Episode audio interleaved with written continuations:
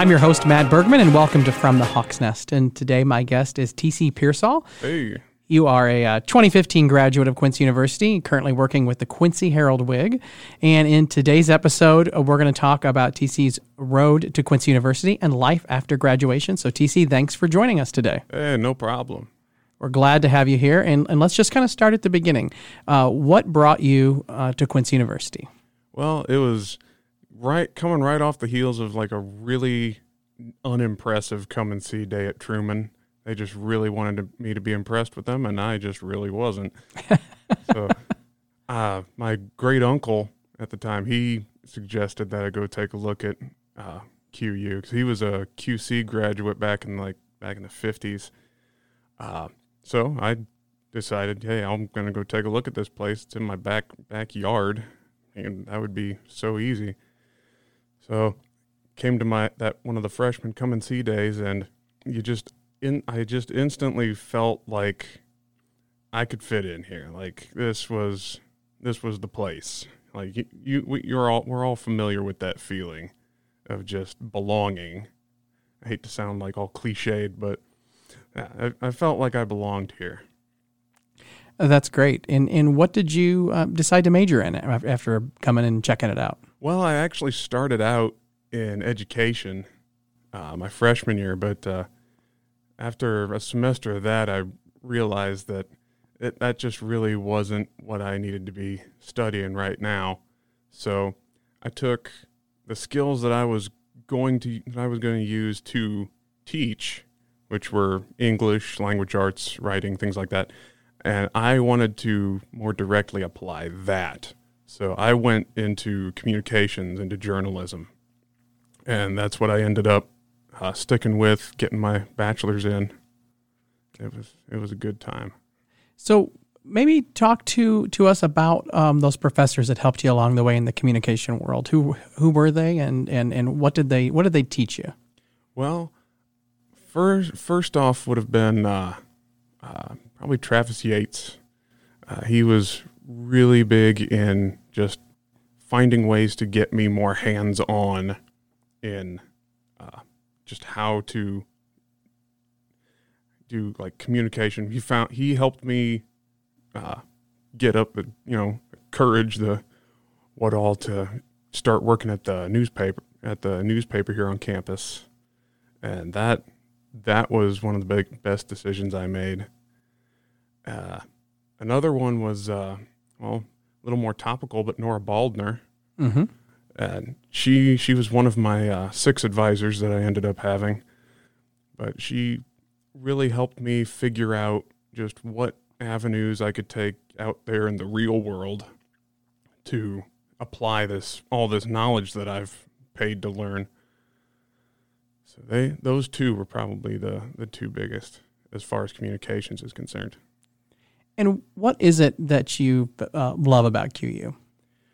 It just it's it's just big enough to feel like a college, big college campus, but it's just small enough to where it you if you really only try a little bit, you can get to know about seventy percent of the people really well. So it's a lot more of a close knit, uh, like extended family type atmosphere. Yeah, I, I agree. As, a, as an alum of this fine institution, I, I would echo that sentiment that it's just a, a place where you really can find uh, find your niche and uh, and feel like you're part of that bigger family. Yeah. And what you know during your time here, you obviously were involved with the school newspaper. What other activities and organizations um, did you did you uh, get involved with? Oh boy. Uh, let's see. I was in marching band all four years, uh, concert band, jazz band, lot lot of music stuff. Yeah. for a non music major. Uh, I was part of the residence life staff most of my time here. Uh, I was chosen for the Kappa Kappa Psi music fraternity. Uh, then I was also a part of uh, what was called the Brothers of Unity back then when they were first kind of starting up here on campus. Uh, I was I was in that group for a little while. Uh, then I was also in uh, Lambda Pi Eta, the communication fraternity. So it sounds like you really took full advantage of all the different uh, areas QU has to offer. Oh yeah, just just looking at everything and seeing just what I liked and what I could do in in just as much as possible. And I think it's probably time to take a brief break. When we come back, we're going to talk with TC about life after graduation. Stay with us. You're listening to From the Hawk's Nest. All right.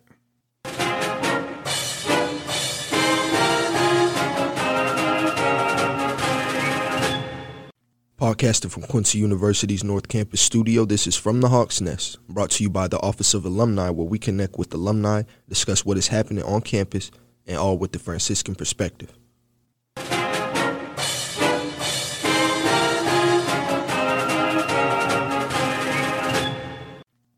And welcome back to From the Hawk's Nest. I'm Matt Bergman, and today my guest is TC Pearsall, a 2015 graduate of Quincy University. And uh, we've talked about what took place here during his years at QU and all the things that he loved about QU. And now let's talk about life after graduation. Uh, you've been in the newspaper business since that day, and um, kind of tell us a little bit about the changes you've seen in that industry. Yeah, I, I have. I just got a job at the my local newspaper straight out of college, the Hannibal Courier Post, and they originally wanted a production designer. Well, me with my journalism degree, I figured, well, this will be a, a good foot in the door to you know finally get that byline. Well, uh, about two years down the line, and still a production designer.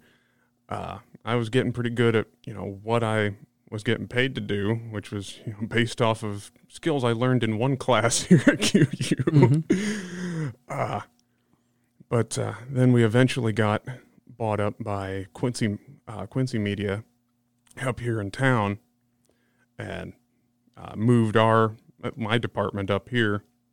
And I was a production designer then for about another, I'd say another year, another year and a half. And the executive editor came to me one day and said, We're making some changes here around the staff. We want to create this new position for you because we we really want you in the newsroom. And so uh, that's how I became an editorial clerk. That's what I'm still doing today. So I'm handling you know all of the day to day menial little writing up write them up jobs that the uh, rest of the editors really can't break away to get done. So um, I haven't got that formal byline yet, other than you know some freelancing. But I'm I'm a five year professional aspiring journalist. yeah, well, talk talk to us a little bit about the types of things that you do on a daily basis that that you know your QU uh, education helped you prepare for. Well, uh, one of the biggest things that I've been doing is uh, working with families and funeral homes, uh, writing up the obituaries that you see in the paper and all of the birthdays, engagements, weddings, all things like that. And along with, you know, applying the writing skills like that I've learned and honed here, I think one of the biggest skills that I learned here that I have ended up using in my professional career is just how to reach out and be compassionate with complete strangers. Like I've never met these people, seen these people in my entire life, but as long as I know what they're going through, then I can kind of change my attitude for at least about five minutes to help them understand what they need to do and to help me help them. Sure. You have adopted an idea that I think you like to call perfecting the art of being indispensable. So tell me more about that and how that's impacted your life. Yes, I think it's especially for students here at the university now. It's good to start getting good at saying yes to things. Like someone gives you like another responsibility, say yes and then figure out how you're going to do it. And the more things that you can take on, the more responsibilities that you can handle under your belt, that just makes you that little bit more important to an employer, to your university, to whoever it is who's giving you these responsibilities. So then when the time comes for any, some rewards or if people are getting cut through the company, that makes you a little bit more likely, you know, get that extra 50 cents an hour or when the ship's sinking and people are diving out, you get to stay on the ship and help it not sink. Which, Absolutely. You're obviously a very motivated and driven individual, uh, but since grade school, you've had to deal with some significant health uh, issues. Uh, how have you balanced taking care of yourself while at the same time pursuing your goals? Yeah. Um, so yeah, from the about fourth grade, I've been dealing with uh, what they call uh, acute complex seizures. It's like almost where it's not epilepsy quite, but it's about 80% of the symptoms of it. Well, for about 13 years after fourth grade, I, we thought we had it licked. I hadn't, we hadn't dealt with any, you know, incidents or whatnot. But it was freshman year here when it all start, started uh, popping back up again. And uh, it's just kind of, it just one of those things that follows you wherever you go. And as long as I have this plan in place, as long as I have my emergency contacts and I got everything I need, medicine and whatnot, at the ready, just on my regular basis. It was like uh, what my newest doctor said: uh, "Don't be afraid to live your life. Just, uh, just don't live it at, on the top of a twenty-four foot ladder." Some good advice for anyone, exactly, but especially in your situation. So it's just to not be afraid of what I'm going through and not let that limit what I think I can do. So that's had to have been uh, uh, um, uh, really a challenge when you're when you always have that in the back of your mind, and and you know what, what do you really you, you obviously have a plan in place and, and you prepare and you think about it. Is there any other advice you can give to people who might be in the same situation? Yes, just have a close circle of friends or family that you can entrust with all that information.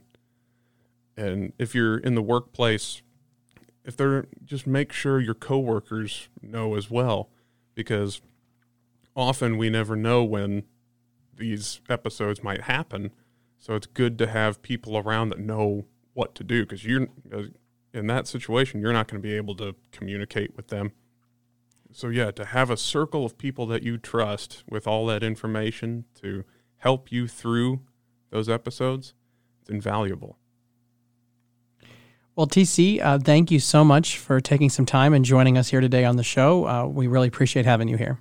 Hey, no problem. And be sure to tune in next week for another episode of From the Hawk's Nest, where we talk to alumni, uh, students, friars, and other friends of Quincy University and learn about their stories. I'm Matt Bergman, and it's always a great day to be a Hawk.